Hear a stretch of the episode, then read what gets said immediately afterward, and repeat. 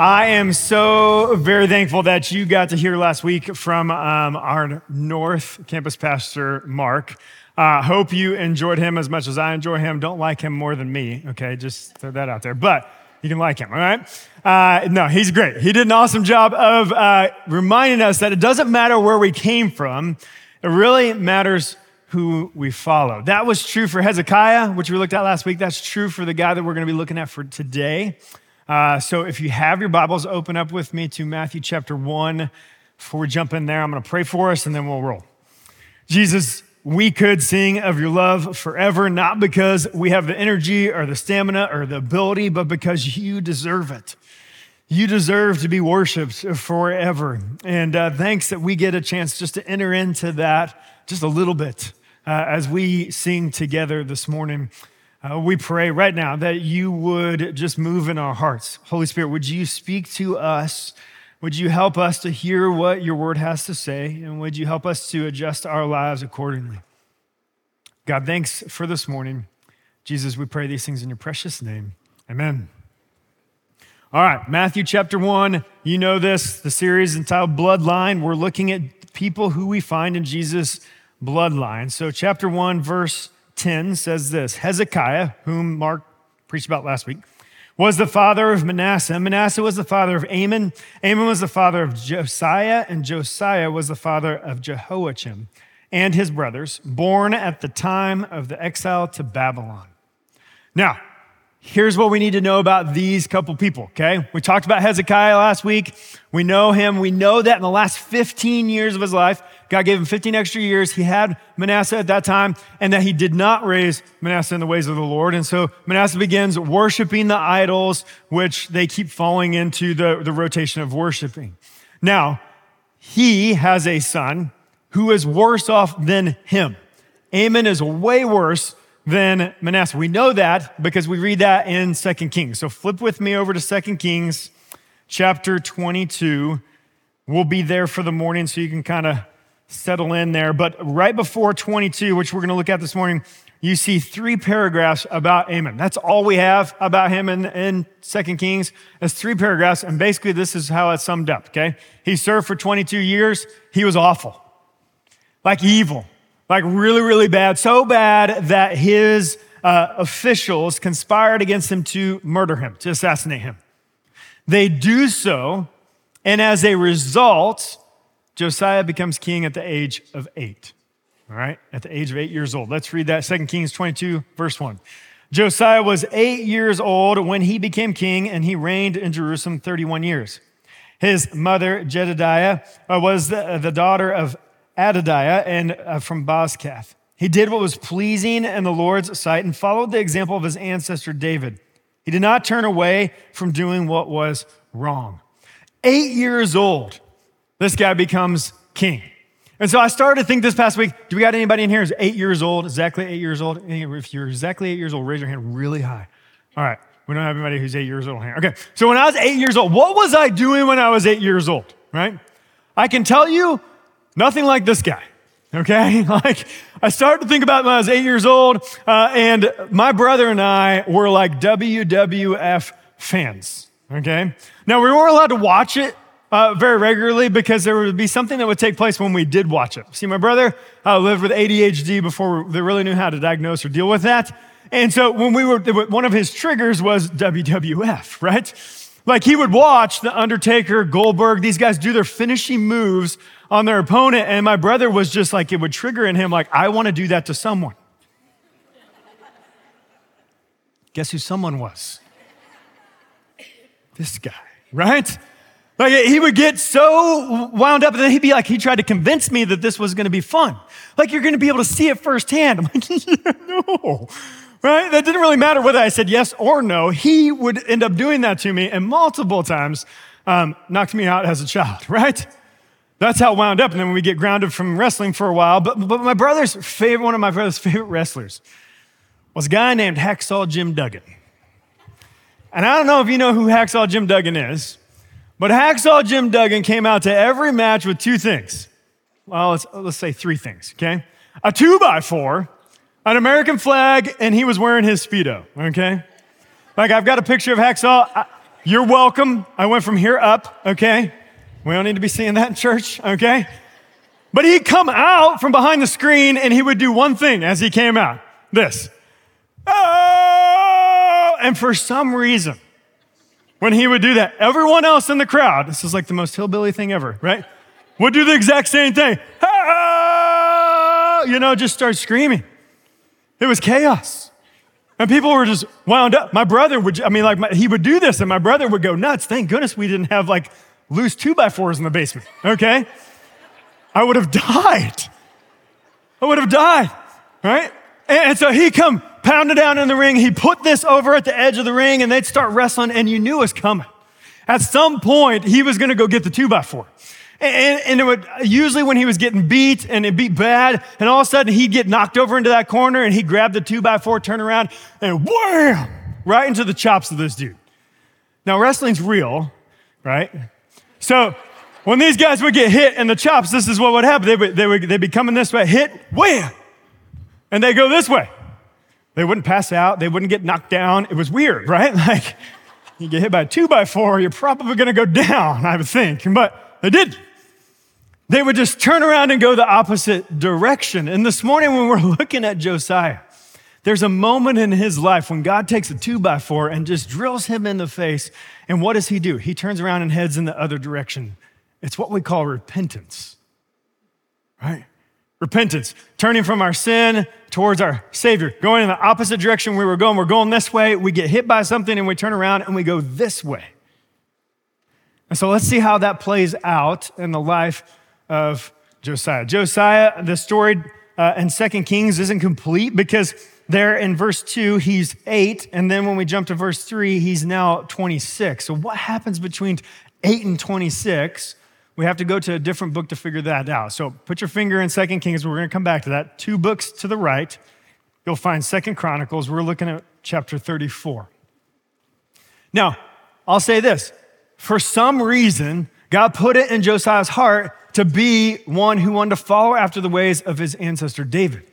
He didn't want to follow in his, follow in his father's footsteps. He didn't want to follow, follow in his grandfather's footsteps. It's like, this is way back, right? He's thinking about David. David was this guy who was after God's heart, and I want to be that too at eight years old.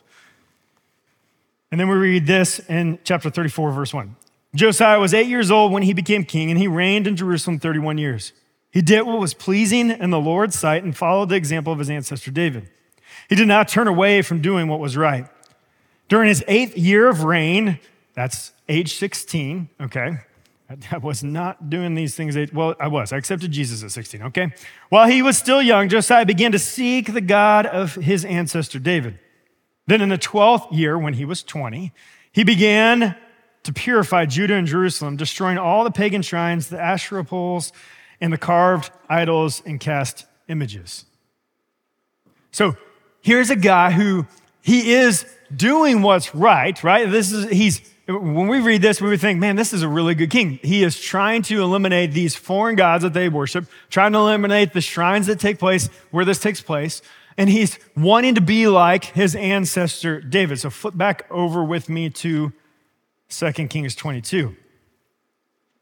So what we see is he begins to do this, and one of the things that he's doing is not just getting rid of, rid of these foreign gods, he wants to restore the temple. The temple had been used uh, for foreign uh, God worship, and they, they turned it over. They, they, just, you know, they basically destroyed the place. And so he wanted to clean it up, get it back into working order for what it was intended for, which was the worship of God. And so he begins to collect an offering. And as they collect this offering, the offering is for the purpose of restoring the temple. And so they get to the point where they have what they need in order to restore the temple. It says this as they begin to do that, Hilkiah, verse 8, this is 2 Kings 22, verse 8. Hilkiah the high priest said to Shaphan, the court secretary, I have found the book of the law in the Lord's temple. Then Hilkiah gave the scroll to Shaphan and he read it. Shaphan went to the king and reported, Your officials have turned over the money collected at the temple of the Lord uh, to the workers and the supervisors at the temple. Shaphan also told the king, Hilkiah the priest has given me a scroll. I'm going to stop right there. Don't read that next line. I know it's tempting. There's this moment, right? He says, Hey, we turned the money over. They're begin working on the temple. But by the way, as we were doing that, we found this scroll. And it's this moment where Josiah has to make a decision. Like here, we found a scroll that we don't really know what is, what is in it. We don't know what it is. And so there's this opportunity. He could either choose to read the scroll or he could say, you know what, just take that scroll back to the temple and put it back where you found it. Now, it doesn't say that in scripture. And in fact, if you were just reading the story, you'd fly by and not even think about that question. But the truth is, is he had that decision. And so what's he do? It says there in the last, or last sentence, so Shaphan read it to the king. So Josiah decided, I'm going to listen to God's, I'm, Josiah was willing to hear God's word. He says in this moment, you know what, I'm, I'm going to listen to this. I want you to read it to me, and let's see what it is that God has to say in the Word of God. He could easily put it back in the temple and just been like, don't worry about it. We're doing good. We're trying to reform. We're getting rid of these. I'm doing a good job, but we don't need to read what's in that. But he also realizes, I think, in that moment, that this is important. This is a scroll that we haven't been reading or paying attention to, and so we need to read it. So Josiah was willing to hear God's word. Verse 11. Then the king, when the king heard what was written in the book of the law, he tore his clothes in despair. And he gave these orders to Hilkiah the high priest, Ahikam, son of Shaphan, Acbor, son of Micaiah, Shaphan, the court secretary, and Asaiah, the king's personal advisor. Go to the temple and speak to the Lord for me, for the people and for Judah. Inquire about the words written in the scroll that has been found. For the Lord's great anger is burning against us because our ancestors have not obeyed the words in the scroll. We have not been doing everything it says we must do. You see, he, re- he hears the reading of God's word and he realizes, here's what God's word says. And, and most likely, most likely, I read a lot of commentaries to figure this out because they're smarter people than I am. Uh, this is the book of Deuteronomy. So, this is the book of the way of life, basically, for Israel. And so he reads that and he looks at the way they're living life and they're not lining up together. They're not the same. And so not only was he willing to hear God's word, but he's willing to respond. It's this moment where he has, he's, he's, I mean, the two by, God takes the two by four and just drills Josiah in the face and says, You're not doing it. You're not, you're not making, this does not line up with this. You're gonna have to do something. Something's gonna have to change. It's one of those moments, and, and some of you have said this before, by the Holy Spirit's work, I've been preaching up here, and it's like I'm speaking just to you in the room. I've been on the other end of that where I've been sitting in a massive lecture hall and somebody's speaking, and it's like, what, why is he calling me out right now? Right? That's not cool. How does he know I'm dealing with that? Or I'm struggling with this, or I'm walking through that? And it's this moment where, where God is speaking to Josiah, that's saying, you got to respond, you got to do something. I had one of these moments, not this past weekend, but the weekend before. So a week ago, Friday, actually a couple months ago, I got an email from one of you asking me to, uh, be, to be a participant in this opportunity. I'm going to leave it at that, okay?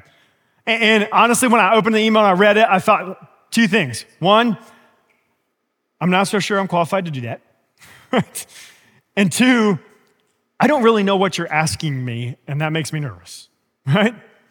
And so I sent a couple more emails to try to clarify. This person wasn't sure exactly what all the opportunity entailed. And I'm like, not gonna happen. Right? Like, I, I, don't know about you, but I'm like, I wanna know what's going on, what's gonna be asked of me, what's gonna take place. Uh, I, I have a really hard time trusting the Lord in the unknown. And so I, I kind of emailed my way out of that one. We had sent so many emails that like it was just kind of like it was back there on the back burner. And then fr- a week ago Friday, uh, we're driving by a building that we've driven by plenty of times, and my son looks at the building that represents this opportunity and says, "Hey, Dad, what's that building?" I'm like, "You punk." Shut your mouth, you know? And it's like, what do they do there? I'm like, stop asking questions. You know, and I felt like God was saying, hey, like, Remember the email, you know? And usually we get to this point where like God and I are wrestling that he'll use my wife. I've told you about that. It's so much fun, you know? She'll be like, hey, honey, I think you should think about, shut up, you know? But this time it was my son. He's like asking all these questions. I'm like, be, be, be, quiet, right? I've still, I pushed it off to the side. God, we're not doing that opportunity. I don't know what that means. So then I come in here Saturday morning to men's group, uh, men's breakfast. If you're not coming to men's, you're a man, you're not coming to that, come. It is awesome. It was a great experience to walk in there. Paul, his theme for the morning is risking it all.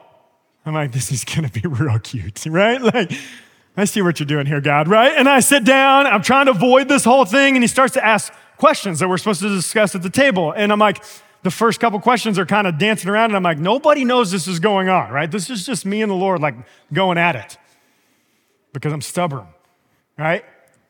And finally, the Lord's like, listen, buddy, have you ever seen a two by four? you know, like, the last question that Paul asks is this What might be the Lord asking, be asking you to do right now that you're not willing to because it's too much of a risk? I knew exactly what the Lord was saying to me. I had taken the two by four straight in between the eyes. And see, here's the thing Josiah's heard this word. Shaphan's the only other one who knows what's written in it. He, he doesn't have to, res- he could respond any way he wanted to. I could have responded at that table and turned around and been like, eh, the Lord's not really asking me to do anything right now. Well, there were four other men that were sitting at the table that had to look in their eyes and say that to, you, and there was no way that was going to happen. So before I even answered the question, I turned around, opened up my email, sent an email to that individual in our congregation and said, I'm in. Let me know what needs to happen. Because I'm like, I, am going to go home and you know my wife's going to start talking about it, so that might as well skip that one, right? Like I don't need that. Thanks, Lord. You know, like. But Shaphan doesn't. What does Shaphan do? He says, he tore his clothes in despair because he realized, listen, we're not living the way that God has called us to live. And we need to figure out how to get our lives lined up with his life. And so he sends Shaphan to a prophetess who, who speaks on behalf of the Lord, and it's not a good message. It's this message of you, you, Judah has not been living up to what God's called them to live to, and so he's going to destroy them. And then we read this in verse 19. The Lord God, through the prophetess, says, You were sorry, Josiah, and humbled yourself before the Lord when you heard what was said against the city and its people, that this land would be cursed and become desolate. You tore your clothing in despair and wept before me in repentance, and I have indeed heard you, says the Lord. So here's the deal. He even uses the word right there. Not just did Josiah hear the word of God, not just, just did Josiah respond to it, but he changed. He changed. And when I hear that moment that, that you repented, I think of Hacksaw Jim Duggan hitting some dude in the face and him doing this. Because he was going this way, and because of the two by four, now he's going this way. And when you hear God's word and it doesn't line up with your life, the question is, how are you responding? It's not good enough just to come and hang out here. We all go places and hang out every week. We go to the gym. Last night I was at Shania Twain, hung out there. That was weird. Okay. I checked that off the box. there was nothing I had to do walking away from that. When you come and hear God's word, there's something that you're called to do. Does your life line up with the word of God? And if not, the next step is to respond in repentance, to change. Josiah changes. Josiah immediately does what? Chapter 23, verse 1. Then the king summoned all the elders of Judah and Jerusalem. All the kings went, to, excuse me, all, and the king went up to the temple of the Lord with all the people of Judah and Jerusalem, along with the priests and prophets, all the people from least to greatest. There, the king read to them the entire book of the covenant that had been found in the Lord's temple. The king took his place of authority beside the pillar and renewed the covenant in the Lord's presence. He pledged to obey the Lord by keeping all his commands, laws, decrees with all of his heart and soul. In this way, he confirmed all the terms of the covenant that were written in the scroll, and all the people pledged themselves to the covenant. Now, this is the king. So his job is to make sure he pledges himself first and changes, but then he changes everybody else too. So he brings them all before them, reads the whole book of the law, and says, You're all going to change too. Now, here's the difference I ain't no king. Right? I can look at this, the Word of God, and I can change my heart, but I can't change your heart. I can't get you to trust me. I've said this for years. If I could reach in, one, this would be extremely dangerous to give me the power to do this. But if I could reach in and change somebody's heart, man, there's so many people that I've watched in my life that I wish I could just change their heart. Because I feel like I could see what would be better for them and what's holding them up, but I can't do that. I don't have that power. Only the Holy Spirit has that power. And the truth is, you're the only one that can respond to the Holy Spirit. You, when he speaks to you, what do you do? Josiah's life, Josiah's life begs three questions. And these are the three questions for you. Uh, let me, before I do that, let me read this. We have this on the screen. Can you throw that up? 2 Kings 23, 25. Yep. This is the NIV. This is why I'm putting it on the screen because it says something a little bit different in the NLT, but I like the NIV. It says this Neither before nor after Josiah was there, was there a king like him who turned to the Lord as he did, with all of his heart, with all of his soul, and with all of his strength, in accordance with all the law of Moses. See, the truth is about Josiah is he turned with all of his heart, all of his soul, and all of his strength. He turned. But the nation didn't. Judah didn't. Because if you keep reading the story, what happens? They fall right back into idol worship. Because they didn't, they heard, but they didn't respond, and nor did they change. Did they repent? And the same can be tr- true for us. And so the question is are you hearing from the Word of God? Seems like a silly question, but it's, it's a great question for us to ask. Are you hearing from the Word of God? Like, are you actually sitting down every day hearing from the Word of God, listening to what He has to say? Some of you, high school students, went to move a couple weeks ago, right? It was awesome. Yes? Okay. Some of you accepted Jesus for the first time. Praise God for that. But some of you decided you were going to rededicate your life to Jesus, right? Yes? Some of you? Okay. Some of you are like, I don't know what happened then. Okay. It's okay, right? You decided to rededicate your life to Jesus. And I've had so many conversations with students that have asked this. So, do I need to be baptized again? You don't. You know what you need to do? Hear from the Word of God. You need to read it. You need to get yourself before it. And when you have questions, you know who you're going to ask? Your parents, your grandparents, your small group leaders, right? Why? Because you got to hear from him. You've got to understand him. And if they can do this, you can do this. But you know what stands in our way?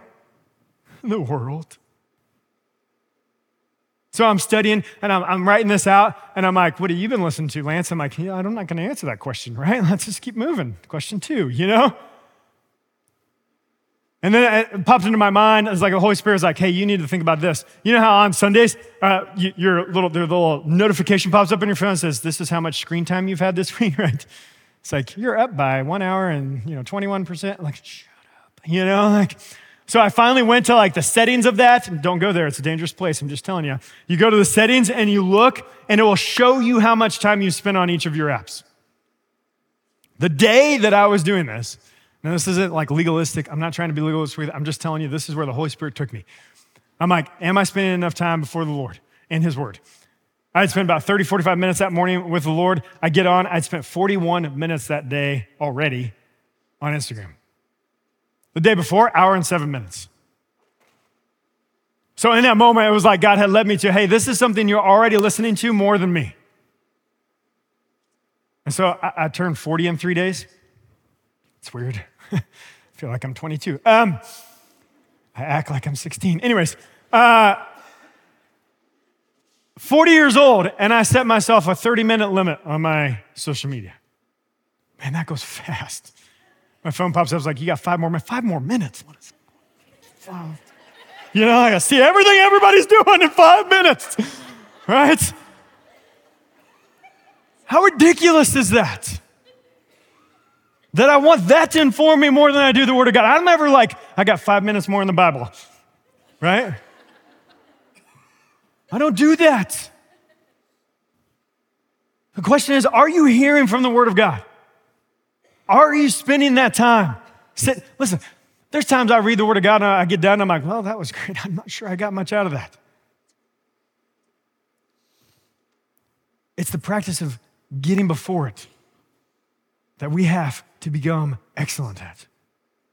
The second question is Are you responding to the word that you're hearing? Because you see, it's, it's great. You hear a sermon uh, about something that, that relates to your life, but then you walk out of here and you're just like, well, that was great, Pastor. Good job. That was a fun service. I'm going to go about my week. You responded. This is probably not the way you should have, right? you should probably wrestle that one to the ground and figure out what it is that you need to do to change. Uh, third question is, is Are you changing direction? If you're like me, every once in a while, the Lord hits you with a two by four. Are you willing to turn around from your sin and head towards your Savior? Are you willing to repent and to change your life? Josiah changed his life. He changed the way of life for Judah drastically. Drastically. But unfortunately, it was only Josiah who really changed. And so the question is are you willing to change? Are you willing to, to do that work?